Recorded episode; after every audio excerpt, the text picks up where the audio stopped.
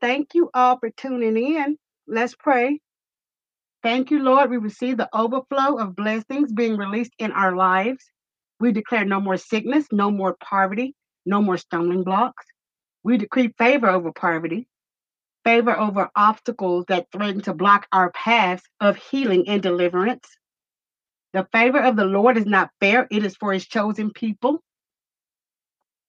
Today's topic the blessings of a faithful tither. This topic is going to offend some of you because you're stingy. Stingy means cheap, closed fist, unwilling to give. God is a giver. Giving starts with God. It's part of who He is, the one whom we've been fashioned. He loves us because we are His creation. You were designed with a purpose. Love is the greatest act of giving, it holds nothing back.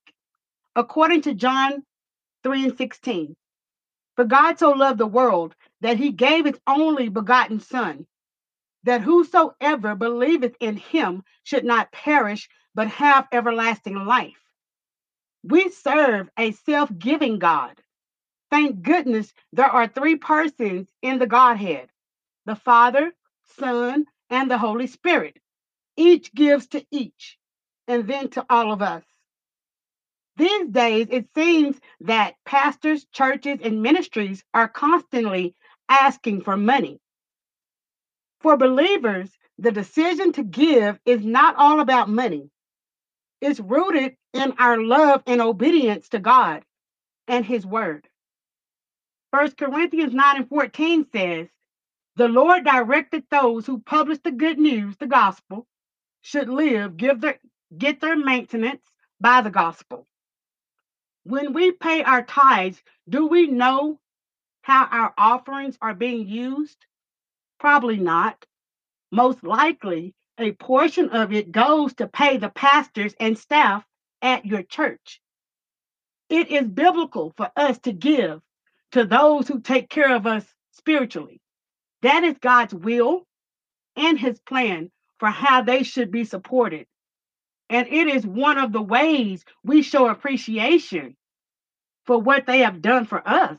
Always, always give with a cheerful heart because it glorifies God.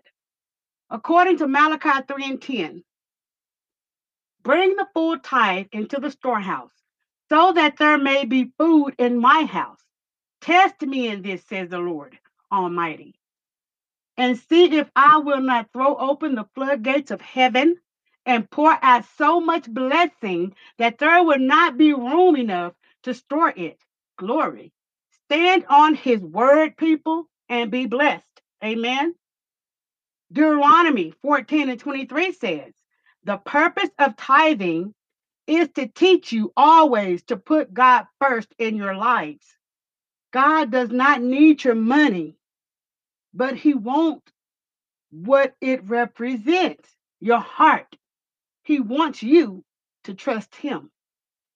Yes, I am a tither.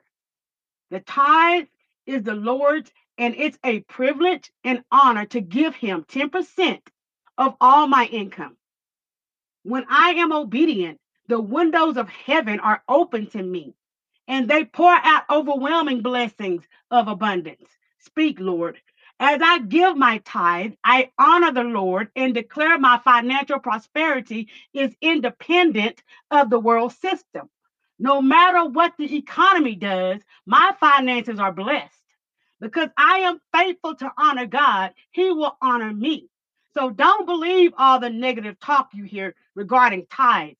It's the devil trying to trick you out of your blessings. The blessings of a faithful tither are many. God will rebuke the devil for your sake. He can't have your children. He can't have your money or anything that pertains to you.